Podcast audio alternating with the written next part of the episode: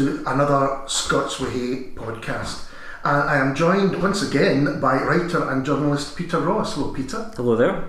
Thank you for having me again. Oh, it's always a pleasure, and it really is a pleasure because this is the first podcast I've done face to face for some months. Yeah. Many of them have been over Zoom, so it's really nice to be actually, you know, kind of in the same room with the person that I'm interviewing. Um, and we're going to be talking about your latest book, which is A Tomb with a View. Mm-hmm. Great title. Thank you. Thank you. Just tell us a little bit about the book and how it came about. Well, it's, it's, it's funny, just the title, first of all. I was very keen to have something that sounded like the book wasn't going to be depressing or frightening. Mm-hmm. It's really important to me to have quite a friendly title, something quite warm and you know slightly funny. And I love puns anyway, but um, yeah, that was that was the, the importance of the title for me. Um, in terms of how the the book came about, um, where I live in Glasgow, in the south side of Glasgow, there's a there's a cemetery behind my house, uh, Cathcart Cemetery, and uh, I walk in there an awful lot. But when we first moved to uh, the house that we're in just now, I kind of started to explore that cemetery, and within there, one day I saw um, a headstone, which was a little pink granite headstone, you know, half hidden by a hedge and a little bit of ivy growing across it, mm-hmm. and it just said on it, uh, "Mark Sheridan, comedian." Yeah. and it was very unusual. I, I had never seen comedian written on a headstone before. There was almost no other information. I think it said he died in 1918. So I thought, I wonder who he was. Right. So I, I kind of looked into that, and it turned out that Mark Sheridan was a, a music hall star from the northeast of England, big star in his day, and amazingly, he is the reason that we know the song "I Do Like to Be Beside the Seaside." Right, okay. Um, so he was. uh, it was the popularity of his original recording of that song that was the reason that it's become a kind of folk song. yeah. And it's also the his vocal that's sampled on the Queen song Seven Seas of Rhye when you hear someone singing I do like to be beside I do, yes, I yeah. know that well. Yeah, and so I was curious about who he was and how he came to be buried on a hill behind my house, given that he's a music hall star from England. And there's photographs of him, you know, this this kind of quite engaging figure with like a gigantic bowler hat, you know, and bell bottoms. Um, and w- what happened was, I went to the Mitchell Library and researched it. And what happened was, uh, Sheridan had been on tour in Glasgow Right. in in uh, early 1918 with a, a, a music hall review that he'd written called Gay Paris. Right. And it was on at the, the Coliseum in Eglinton Street, but I don't think it's there anymore. Okay. Uh, and it turned out very sadly that he had taken his own life. He'd, he'd shot himself in Kelvingrove Park um, before that night's performance. And uh, it was quite widely reported. I read about it in the, in the Herald. It was like, you know, um, and I just thought that is an incredible story, an incredible story. Yeah. And it's it's based on seeing a single gravestone in a cemetery, and I thought there must be hundreds of stories like that um, in cemeteries and graveyards across the UK, and that was really the genesis of the book. Yeah. Uh, it's changed a bit from being a purely historical book, a lot from being purely historical book, in fact. But that was the little acorn. I mean, the book's full of stories like that, as you say, and I don't, you know, want to spoil too many of them, but maybe we can touch on a few uh, later on. But just to go back to that one, because as you say, more questions come up, like, okay, he died in Glasgow, but why was he buried in Glasgow? You know, you would think he would be going home or something like that.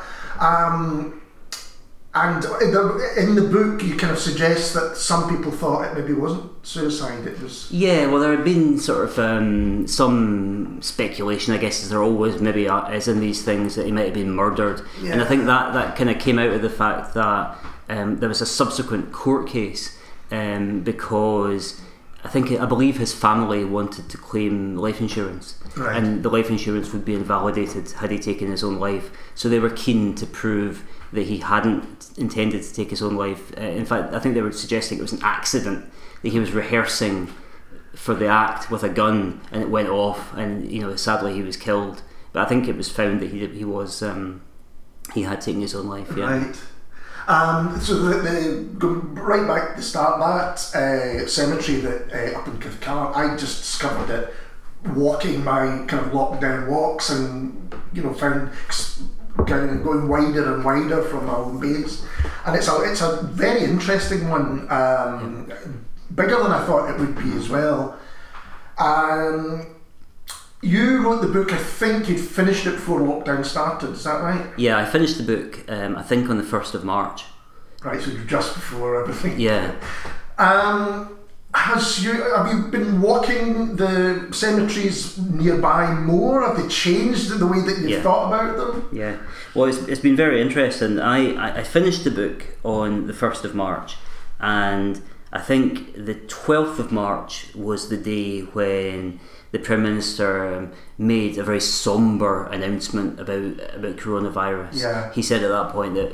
You know, I, think he said, I must level with the British people. Many more people will die before their time. An incredible thing Yeah. for a, a, a kind of leader of a country to say. Um, and then lockdown happened around that time. And I think what what happened in terms of cemeteries was they became busier. Certainly, Cathcart Cemetery, the one behind my house, became busier. I decided to go in there pretty much every day as my daily exercise. Yeah, yeah. And and one of the reasons for that is I was very fond. I'm very fond of it, um, and it's very nearby. But also the parks, the public parks, became extremely busy. Yeah. So like Linn Park would be the park that I would normally walk in, and it was very busy. So it was very difficult to socially distance. You know. Yes. So I think people, not just myself, but other people, kind of found that a cemetery was quite a good place to go for a walk um, because it wasn't as busy as it wasn't as busy as the parks. It's, No. not, it's not for everybody, is it? A No. cemetery. Um, and so I found people in there, you know, walking, cycling, sketching, you know, just kind of taking the air, looking at the stones. So it, it really was as if, as if like the cemetery had kind of found its moment in a way. You know, Yeah. it's a great Victorian cemetery that somehow had this new purpose in the 21st century. Um, I would say there's so many stories uh, in the book, and there is- are a couple I particularly would like to uh, touch on. One is the tiger mauling story. Oh yeah. So uh, tell us that this is the, the, the first person to be mauled by a tiger in. Apparently, yeah. Uh, this is a, a, a, a woman, a young woman um, called uh, Hannah Twynnoy, and she was um, killed. She was a barmaid um, in an inn in Malmesbury, down in uh, the south of England. And uh, essentially, what apparently happened was she was uh, the travelling circus came to town Yeah. and they set up camp in the backyard of this local inn, the White Lion, Yeah. it was called. And I'm not sure that circuses then were quite as they as they are now. I imagine it was quite a kind of scraggly affair, and um, the animals in their cages were all just put in this backyard. So she apparently, and a lot of this has become a sort of folk tale Sure. she apparently would go out to kind of fetch things from the yard, and as she passed the tiger's cage, she would uh, sort of run a stick along the bars, and she was told not to do this because it annoyed the tiger. But she can, can continue to do it, and one day the tiger reached the end of its tether, I guess quite literally, and it broke through the the cage. Um, and it killed her. It leapt upon her and it killed her. And it's interesting that it's become a kind of cautionary tale for children or a, an almost amusing little story. But it must have been absolutely horrific. You- Terrific when you you know, think about it. Because Yeah. when I was reading your book, I was on uh, a holiday with uh, family, and it was one of those things. I probably quite an annoying thing to do, but you would tell them what you just Yeah, read, yeah, and yeah. you wouldn't believe this, and you would, but then you kind of wouldn't believe that, and you think actually the realities of that are fairly grim. Yeah, absolutely. Um, she was she was killed and she was buried in the grounds of uh, Malmesbury Abbey, which is a great um, ancient abbey, um, very nearby. Um, and she's got quite a substantial stone. Uh, Which mentions the death on it mentions. I mean, I'll read what it says in the stone if you'd yeah, like. that would be great. But um, that's one of the mysteries around it is who paid for the stone because presumably she didn't have much money. Mm-hmm. Um, someone must have forked out quite a lot of cash for that. And the, the stone it says, um, "In bloom of life, she snatched from hence. She had not room to make defence. For tiger fierce took life away, and here she lies in a bed of clay until the resurrection day." and it's just become one of these strange sights of England. The the, the, stone of the first person um, in England to be killed by a tiger. But one of the other things that comes through off the back of that is the kind of strange poetry of gravestones themselves. The um, I'm. Uh, I said to you before, one of my favourite places in Glasgow is the Necropolis, and I know some of the the writings on some of the stones there fairly well, and you've got actors who you know uh, have had the stones dedicated to them and, and quite long. So, what are the favourites of yours that you found as you went around? Kind of favourite headstones or, or um, Oh, in terms of inscriptions? Yeah, yeah. I'm not really sure in terms of inscriptions. I mean, I, I am very attracted to that whole language of headstones. And it's certainly true to say that um, as a child, uh, one of the ways I learned to read was by reading headstones. right? So, so those words like unto and remembrance and phrases like suffer little children and stuff like that were phrases that I didn't know and didn't quite understand. I would sort of sound them out and expand my vocabulary that way. I think it was uh, Beatles lyrics, uh, Yeah. the Broons comic strip, and, and, and, and headstones were the kind of three ways uh, that I learned to read. Although I probably should give my parents and teachers some credit as well. Uh, but uh, generally speaking, uh, I, I I find headstones very interesting and attractive things, especially I think when they're a bit run down. I think that's part of the aesthetic Yeah. of graveyards that, that appeals to taphophiles, people that are, are, are, lovers of, of graveyards. Um, What a terrific term that is. yeah, and a, a statue of an angel is okay, but a statue of an angel with a hand missing and a bit of ivy wreathing up her is is more attractive. I think it's something to do with that kind of classic British taste for ruins, you know. Yeah. Um, so yeah, I, I, I think I think that's the case for me. And I think there's something a bit stark as well about a brand new gravestone. It's a little bit perhaps too close to home. Whereas, you know, as you say, these ones which have got the ivy going on them and, and clearly, you know, nose chipped off or whatever it is. hmm I think I think there's an idea too that that gravestones have got their they, they, they, they, they should cover a certain time. You know, they should. Someone said to me, and a stonemason that I interviewed for the book said that a, a, he thinks that a headstone should last with your grief.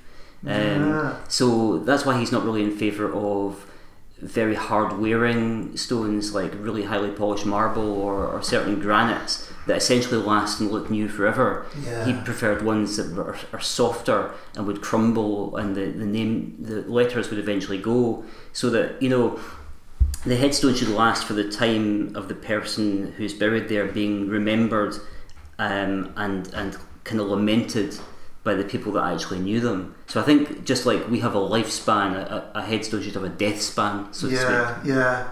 Uh, and there is s- something which I hadn't thought about till reading the book was the kind of um, problem facing cemeteries is that a lot of them are either full up or potentially will be full up soon. And in fact, I was thinking about myself, I, I, you know, the funerals I've been to in over my life, and the last one where someone was buried, I think would have been my grandmother about twenty years ago. Since then, um, a, yeah, it's been nearly all cremations, I think. hmm hmm I think three quarters of the British population are uh, cremated now, Mm-hmm. but nevertheless, a quarter are buried. Yeah, yeah. yeah. and um, and cemeteries, especially those in the in the cities, hmm are, are, are running out of space. It's a big problem. Um, I think Highgate Cemetery, which is the one I focus on in the book, Yeah. a great, the most famous cemetery in Britain, probably the great kind of Victorian cemetery in London. It faces enormous problems with uh, with lack of burial space, and they're talking about uh, having to reuse graves essentially. Mhm. Um, so you know, it's, it's definitely a big issue. Is Highgate, is that where Marx Yes? Marx is the most famous person buried in Highgate. I mean, he, for anyone who hasn't seen Marx's grave or his second grave, in fact, because he was previously when he when Marx first died, he wasn't particularly uh, uh, celebrated. Yeah. He's not. He's not become the kind of icon. It wasn't the icon that he's become. So he was buried in a very kind of modest grave. And then when he became this kind of towering figure who had inspired the Soviet Union, Yeah. he was dug up and, and, and reburied in a, in a better sighted grave and given this gigantic um, memorial, which is uh, his head, the great leonine head of Marx. um, on a on a plinth. I think it's actually bombproof. Actually, it was it was made to it was made to be resistant to attack because they knew that it was going to be they knew it was going to be a target. And Marx is is the great draw for Highgate Cemetery. Um, and a great money spinner for them too, because he's buried um, in the part of the cemetery which is open for the public to Yeah. pay and, and walk around in freely. You can buy cookie cutters. You can buy Marx cookie cutters. Yeah, in, in, in profile I have one. Um, even though I sort of disapprove of them. Yeah, I, I kind of agree with your kind of disapproval of that. I don't, I don't think it's quite in the spirit of communism, and frankly, I don't think he would have liked it. No, But but I mean, you know, it's it's, it's a grave where um, Chinese tourists, busloads of Chinese tourists, apparently turn up and get off the bus and go to see Marx's grave, and then just get back on the bus and go to wherever else they're going in London. They seem not to be interested in the many other famous graves in Highgate Cemetery. So it's incredible, really. Because I didn't know about London's Magnificent Seven, which is the kind of seven major cemeteries in London. Is that yeah, right? yeah. So, uh, to give you the sort of backstory, the reason that we have the the kind of great Victorian cemeteries that everyone knows and visualises when they think of a, a cemetery is because. Uh, previous to that, um, people were buried generally in churchyards. They were buried in, the, in the little yard attached to their local church. But by uh, the Victorian era, um, these were becoming very, very overcrowded and insanitary. But essentially, there was no room left, and bodies were being kind of dug up before they were ready to be dug up, and other bodies put in. It was a real mess, and it's horrible.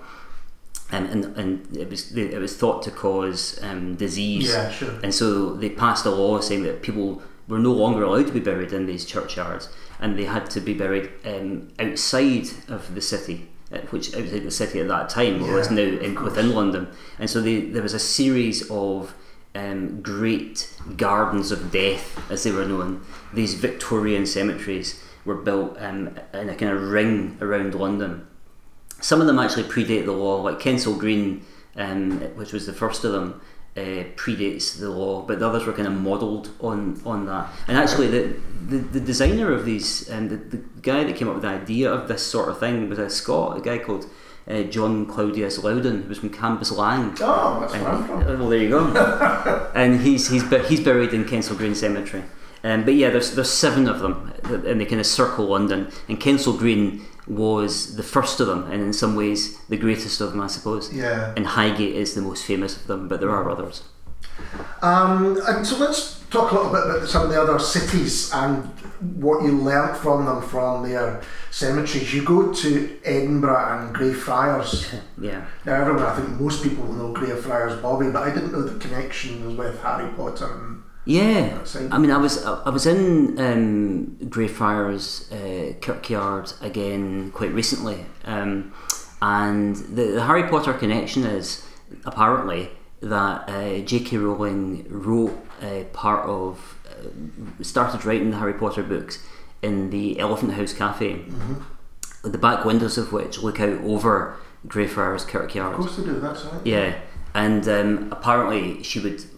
The story goes, okay, that she would walk in there, and she has apparently taken some of the names for the char- for the characters from uh, gravestones um, in uh, Greyfriars Kirkyard. And there's a long tradition of that. I mean, Charles Dickens is alleged to have taken the name for Ebenezer Scrooge from a gravestone in Edinburgh as well. But yeah, so um, there's a there's a, a person buried in Greyfriars Kirkyard called Thomas Riddle, which is the, the real name of Lord Voldemort. So the result of this is that this man who died an awful long time ago, um, his grave is visited by a stream of tourists who want to go to Voldemort's grave. So they go to the they make the pilgrimage to the Elephant House, they have their cup of tea, and then they they come to Greyfriars and visit Voldemort's grave, and it's become so popular that I actually noticed when I was there last that there's there's crash barriers around it. There's some kind of it's almost like you know they're trying to. Uh, you know, control the numbers of people that, that go and see it. So it's really incredible that uh, it's become this this kind of um, pilgrimage site for sort of uh, Harry Potter tourism. Yeah, and they probably say, I wonder why that dog, there's a statue of that Yeah. dog, and overlook it completely. I love the dog though. I love the dog. Yeah, yeah, absolutely. Um, perhaps the most poignant chapter, I think, is, is on Belfast. Right. uh, for me anyway, because obviously that city has a, a, a kind of murderous history that's fairly recent, if I can put it that way. Yeah. Um, can you tell us a bit about what you found when you went to Belfast? Yeah, well, um, when I came to start work on the Belfast chapter, it was my intention to visit the two great cemeteries of Belfast, uh, Milltown and City Cemetery. And, and Milltown Cemetery is essentially the, the Catholic uh, cemetery in Belfast, and City is the Protestant cemetery, mm-hmm. essentially. That's historically um, what they have been. And um, I decided that I would visit Belfast on Easter weekend because the uh, at that time uh, the Republican uh, parties have parades from it's all all happens in West. This is all in West Belfast. Both City and Milltown are both in West Belfast, and the they, they, they parade from places on the Falls Road along to Milltown uh. Cemetery, and it's a great pageant, really. Um, but there's people wearing like the costumes of the Easter Rising and carrying replica machine guns, and you know you can buy Bobby Sands, uh, you know, T-shirts and, and, memorabilia at the sides of the road, and they go to what's called the Republic. They go to various sites within mm. Milltown, but the largest of the parades um, goes, which is essentially the kind of Sinn Féin mm-hmm. Goes to the uh, the main Republican plot in Milltown Cemetery, which is where Bobby Sands and various other mm-hmm. um, IRA uh, volunteers, as they call them, mm-hmm. um, are, are, buried. And have these are people that died, you know, on what they call active service. So these are people that died either they, they might have been killed by British forces or they might have died through um, the hunger strikes mm-hmm. and so forth. So it's a very interesting. Um, it's, it's it's it's strange because for a lot of people, you would they would regard these people as, as terrorists. Mm-hmm. That's the word that most people I think would use for them. Um, and the, you know people that should not be celebrated, that should be condemned. But really, what I saw uh, was veneration and, and genuine grief. It was clear that um, what was being marked on that day was a wound that still hurt, um, and also a cause that was being celebrated. Um, so I was very, I was very keen to go there on Easter weekend and, and see that. Mm-hmm. Um, and I arranged to I arranged with various groups that I was going to be there and, and present to observe it. And just before I went to that, uh, Lyra McKee was mm-hmm. killed um, in Derry, and so what had perhaps begun to seem like history, the history of violence, yeah. it was very clear was still very much alive and, and, and real and dangerous. And uh, so I went along to the to the Easter parades and spoke to various people about um, some of the issues around that.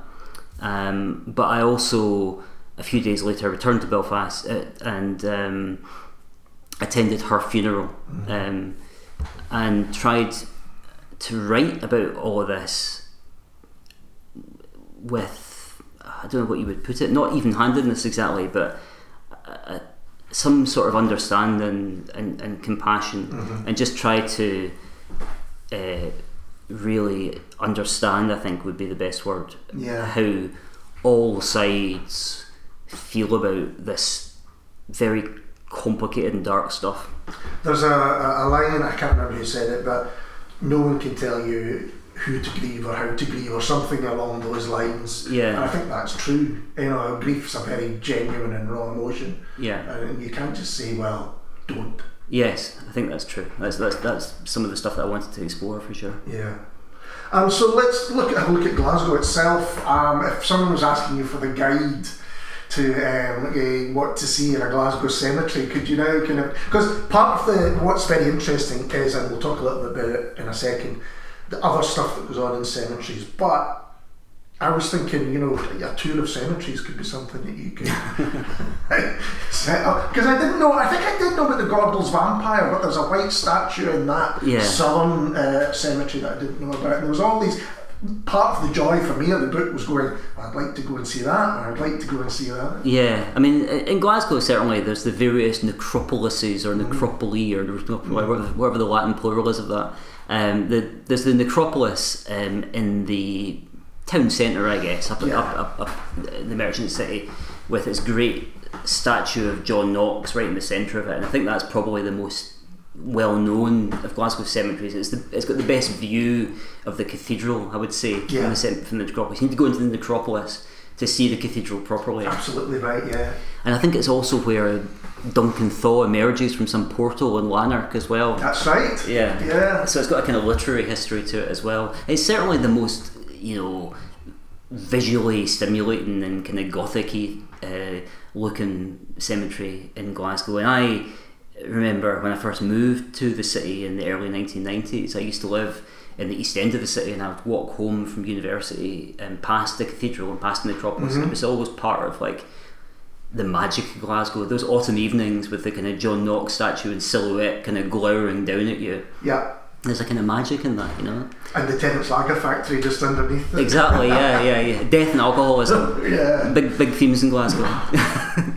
and uh, we used to. Um, the, there's also the, the southern necropolis, as you said, Yeah. um, which uh, apparently there was a, there was like a legend in the 1950s that this was the home of the Gorbals vampire, as you as you mentioned, which was this creature which supposedly had iron teeth and used to drink the blood of various boys. and there was a there was a, a kind of posse of kids used to go in there with sharpened sticks and try and hunt for the Gorbals vampire. And also there's the there's the statue of the, the, the white lady in there, a very very white marble statue um, that a uh, is, is apparently to a couple of women that were killed in a tram accident, I think, Right. and it, uh, allegedly it, it turns and looks at you. You know, so this it's just one of these urban legends. That, it's a great place for urban legends. The southern southern necropolis. Yeah, and cemeteries in general, I think, were you can't get away from the over the feel of the there's the cult or horror or kind of something ghostly. It's kind of inevitable, I suppose. Um, so, was that something that's interested you in going to these places, or just something that Well- hangs around them, if you like? I mean, certainly uh, as a boy, one of the things that attracted me about cemeteries and why I enjoyed kind of playing in the Old Town Cemetery in Stirling was this association with creepiness. So I was a great reader of you know the Fontana ghost story collections Yeah, and yeah, um, yeah, mo- Universal monster movies and, and, and all that kind of thing. And so cemeteries were, were, were of a piece uh, with that for me. But I think I think my interest in them now is, is probably not that. I don't really associate them with um, with ghouls and, and nasties of various kinds. Although I I, had, I did decide to touch on it in the book by making uh, pilgrimages to the, the graves of ghost story writers. yeah. So it was a way of acknowledging that um, that association of creepiness, but also sort of focusing it on, on real people. Yeah. And there are various different tours that you go, with, you know, and, and for all sorts of reasons. Um, there's the Queerly Departed tour, but that if you could talk a bit about that because it was very interesting. Yeah, so that was I went to that uh, the night before Pride um, in London. So there's you know thousands and thousands of people out in the streets for for for. for for Pride, um, and the night before that in Brompton Cemetery, which is next to the Chelsea ground, Okay. um, they had a, a tour uh, called Queerly Departed. Um, it's organised by a, a, a, a, a, a kind of group called Cemetery Club who do a lot of this kind of thing very, very well. And essentially, it was a tour of people that were thought to be gay, lesbian, bisexual, you know, who might not have used those words for them. They, they wouldn't have been, they were very likely not open about it um, because it was much harder to be Yeah. in those days. Um, and they probably wouldn't have used those exact words about themselves, but they were thought to be, um, in retrospect, you know, possibly gay, lesbian, and so forth. And I, I spoke to the the person that, that was organising that, and I said, "Is this about outing people retrospectively?" And he said, "No, it's more about um, giving them their their voice in a way Yeah. that they couldn't have when they were alive, and allowing them to be properly understood in the round." I think some of the people that they celebrate were not that closeted about it. To be honest, there was a guy. There was a guy called. There was an actor called Ernest Thesiger, Right. um, who is the guy at the start of Bride of Frankenstein, um, Okay. in the kind of prologue, who was apparently very, very kind of camp in life and um, and also on screen. So Mm-hmm. I, you know, he was one of the people on the tour, and, and yeah, just I think I think I think cemetery tours like that that sort of you know take a sort of different point of view are, are really interesting. And you said that uh, a lot of people, perhaps in lockdown, had been going around that maybe hadn't previously, Mm-hmm. but you had always found that cemeteries were an interesting place to kind of go, and I've, I find that as well. I often find them there's some odd comfort, I think, in about Mm-hmm. wandering a, a, a cemetery. But um, it's got a reputation as a place where outsiders gather, or uh, you know, is that a fair way of putting it? Yeah, I think so. I, I think so. Um, I mean, it was. I'm, I'm an ex-goth. As, well, as much as you can be an ex-goth, Yeah. I think you are a goth, and sometimes you can be you, for a long for a while you can be um, sort of explicitly a goth, and then at some a certain point you internalize it. Yes. Um, so I think I, I think I'm really at the internalized stage of it. Um, but you know, goth, goths were always very drawn to, Yeah. to cemeteries as as as venues for cider drinking and other such such activities. But also, I think the aesthetics of it. hmm So yeah, I think there is a certain outsider culture associated with cemeteries for sure. Yeah, and I, I've always thought of myself as a bit, a bit of a, an oddball, a bit of a weirdo, and yeah, I think I think I'm attracted to those sort of kindred spirits. Uh, it's a, it's a place I think where you can go, you can walk, you can reflect, Yeah. and unlike maybe a more normal park, you're not Yeah. really going to get people sunbathing or you know hopefully not playing you know music or throwing frisbee or something like that. It does have that you can kind of escape I think to these places. And Yeah. often I find if I'm feeling in that kind of mood where I want to be, for want of a better word, alone, then you know these are the kind of perfect places to. Well, I mean, but then you find lots of people alone. yeah. well, it's that it's that it's that Smith's lyric, isn't it? We'll go where we're happy, and I'll meet you at the cemetery gates. You know, that's, that's the kind of classic assertion of that that outsiderdom. But I think it's definitely true that during the, the, the, the lockdown there was a touch of that around it. You know, you might think that it would be a strange place for people to want to go at a time when death was so much in the air. Yeah. But I think um, you know how uh, there's an idea that people watch horror movies because they want to be kind of scared, they want to feel fear in a safe way. Yes. I think that cemeteries are, are similar to that, but for but for uh, grief and fear of death. I think you, there are places where, even not necessarily consciously, but unconsciously probably, you can kind of go and expose yourself to, um, you know, particles of darkness, and, and that way not, you know, sicken with the whole thing. You know, you can kind of begin to confront and process the idea that you know you are going to die, and everyone you love is going to die one day, um, and that's okay. Yeah. That happens. That's what part of being human. Yeah. Cemeteries are a place for gently moving toward that realization. I think. Um, and another thing which fascinated me was the kind of economics. Again, hadn't thought about it. Economics of graveyards, the kind of cost of the upkeep for some of them, and increasingly, when you spoke about Highgate, if you want to get a plot, you've got to kind of give. You know, it, it, it. I always used to think of cemeteries as kind of very democratic places because you know there's one thing that unites everyone that's in there. But actually, reading the book, there's still a hierarchy going on, and there's still the best plots are Yeah. bought. Yeah.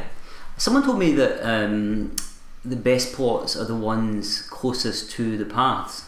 Um, in a way, that's because when people planned the cemeteries, the idea was that you could only have a plot close to the path if you were prepared to build something quite showy on it. Right. so that for the people that were walking around or promenading within the cemetery, their experience of being in there was they would see these kind of great monuments and memorials really close to the past, and that'd be the first thing they saw. Um, but also, there's an idea that um, you're not truly dead until the last until, until no one says your name anymore. Yeah. So as people kind of pass along the paths, they might see a name and say it, and that way you remain uh, alive in that way. Um, but yeah, they're they're very very expensive. I mean, Highgate is the most expensive um, cemetery in the UK, uh, partly because of uh, its um, lack of space, so it's demand and supply economics, and also because of the cachet of its name. You know, you can be buried in the same um, place as you know Karl Marx and all these kind of greats. And in fact, there's around Marx. There's a kind of, there's a kind of blast radius around Karl Marx of other lefties and communists that have wanted to be Ah, buried really? close to Marx. Yeah. Um, but yeah, there is there is a there is a kind of economics of it, and and the the other side of that, the other side of the expense is that cemeteries do cost an awful lot to keep up, Yeah. and so that's incredibly problematic because a lot of them are owned by councils, Mm-hmm. and councils do not have much money, and they're about to have less of it, I would suspect. Yeah, yeah, yeah. Um, and so, how do you maintain these great Victorian cemeteries in any fitting manner? You know, um, they need a lot of money spent in them just to keep the stones upright, and to, um, so it's. I think you might see more and more places trying to buy them out as community groups and put them to to other other uses, as happens um, in Bristol. Right. Ar- Arnos Vale Cemetery in Bristol is a sort of, for me, the uh, classic example of a cemetery in the 21st century that's finding a new kind of life. I mean, you can still be buried there, and cr- you can still be buried there. You can't be cremated. I don't think you can be buried there, but also you can go to the cinema there. Um, or you can, you know, have a nice cup of tea and a, and a, and a muffin there, you know, Yeah. or you can go to the theatre, um, or incredibly but amazingly, you can be married there.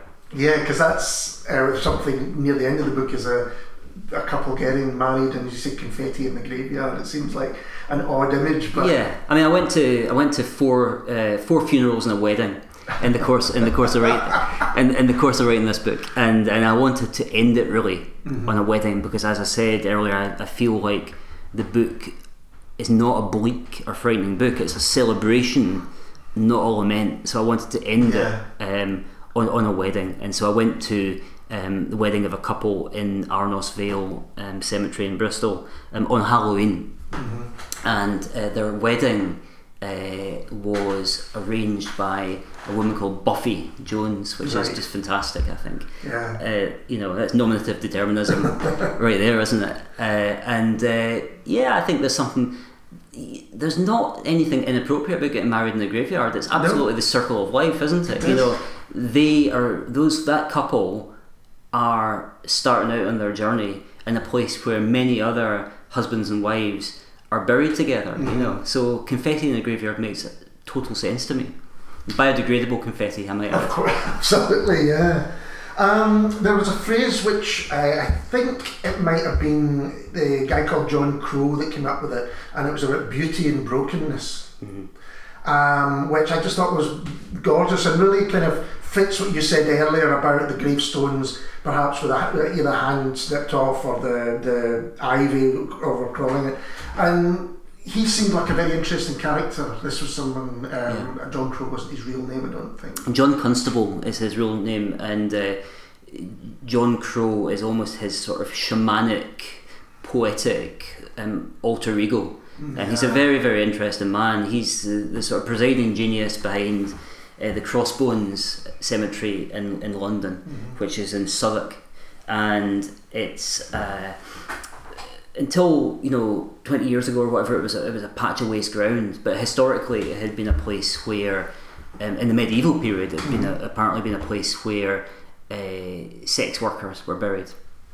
There was a, a group of uh, women who worked in the brothels or stews as they were known in, in Southwark um, which was which is on the south bank of the Thames. Right. and therefore it was sort of out with the jurisdiction of the City of London it was a kind of Las Vegas, anything goes kind of place. So this is where you would go and see Macbeth or Volpone. You know, you would go and see the latest hot plays, and you could also get into all kinds of trouble in the taverns and so on. Okay. But the sex workers of the medieval period in Southwark were licensed by the Bishop of Winchester.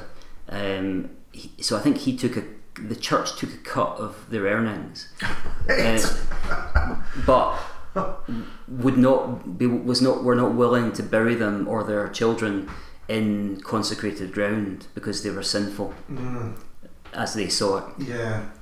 and so that's who were the first people to be buried in that place. Later, it was it was the poor of that part of London. It was very, very, very poor part of Victorian London, and uh, paupers would be buried in that. And there, none of them with gravestones. This is a place that's never had gravestones. It's always been the poor ground, um, and then it became waste ground for an awful long time, and eventually um, it became rediscovered really by this man, this writer, John Constable, who really brought it back to prominence. It's, it's called the Crossbones Graveyard, it always was. And he's made it um, a, the, the kind of centre of um, a, a, kind of ritual where mm. outsiders um, of all stripes are, are kind of celebrated. And people can go there to remember their own dead. Say, you know, you lost someone to suicide or something like that. Sure. That might be a place where you could go and remember them. Um, and now, in fact, uh, Southwark Cathedral have a annual service um, of remembrance on the Feast of Mary Magdalene, uh, where they go and make they essentially apologise for their treatment of those medieval sex workers and, and kind of remember them, uh, you know, remember them and kind of honour them now. So it was very, very moving to see that. Mm, fascinating chapter in the book. Um, I could talk about going and on. I, I don't want to give away too much because I want people to go out and read this for themselves. But kind of final question: Did doing the book did it kind of make you reflect on death and I mean, here's a huge question, and even on living in a in a different way? I mean, did did you come away from it? Well, I think I I think it's fair to say that what really changed for me was when I when I started writing this book, a book about death. I knew that it was really a book about life. Yeah. It was going to celebrate people. It was going to be about how graveyards live and what they mean to the people that mourn people there or just visit them or volunteer to keep them looking nice or work in them. So it was going to be a, a book about death, which was really a book about life. But what I came to realise as I worked on it, and really, because I'm so stupid, not until I'd almost finished it, was that it's really a book about love. Love is absolutely the theme of this book, and I think it's really at the heart of cemeteries. It's about um, it's, it's about the love that people feel for those uh, that they have lost. It's about the love that uh, funeral directors, like the Islamic funeral director that I write about in the book, mm-hmm. feel for their community that they are serving. It's absolutely about love and the importance of that to, to human life. Well, I can't think of a better place to leave it. So, Peter, thank you so much for talking to us today. Thanks, Ali. And uh, I'll be back soon with someone completely different. Cheers.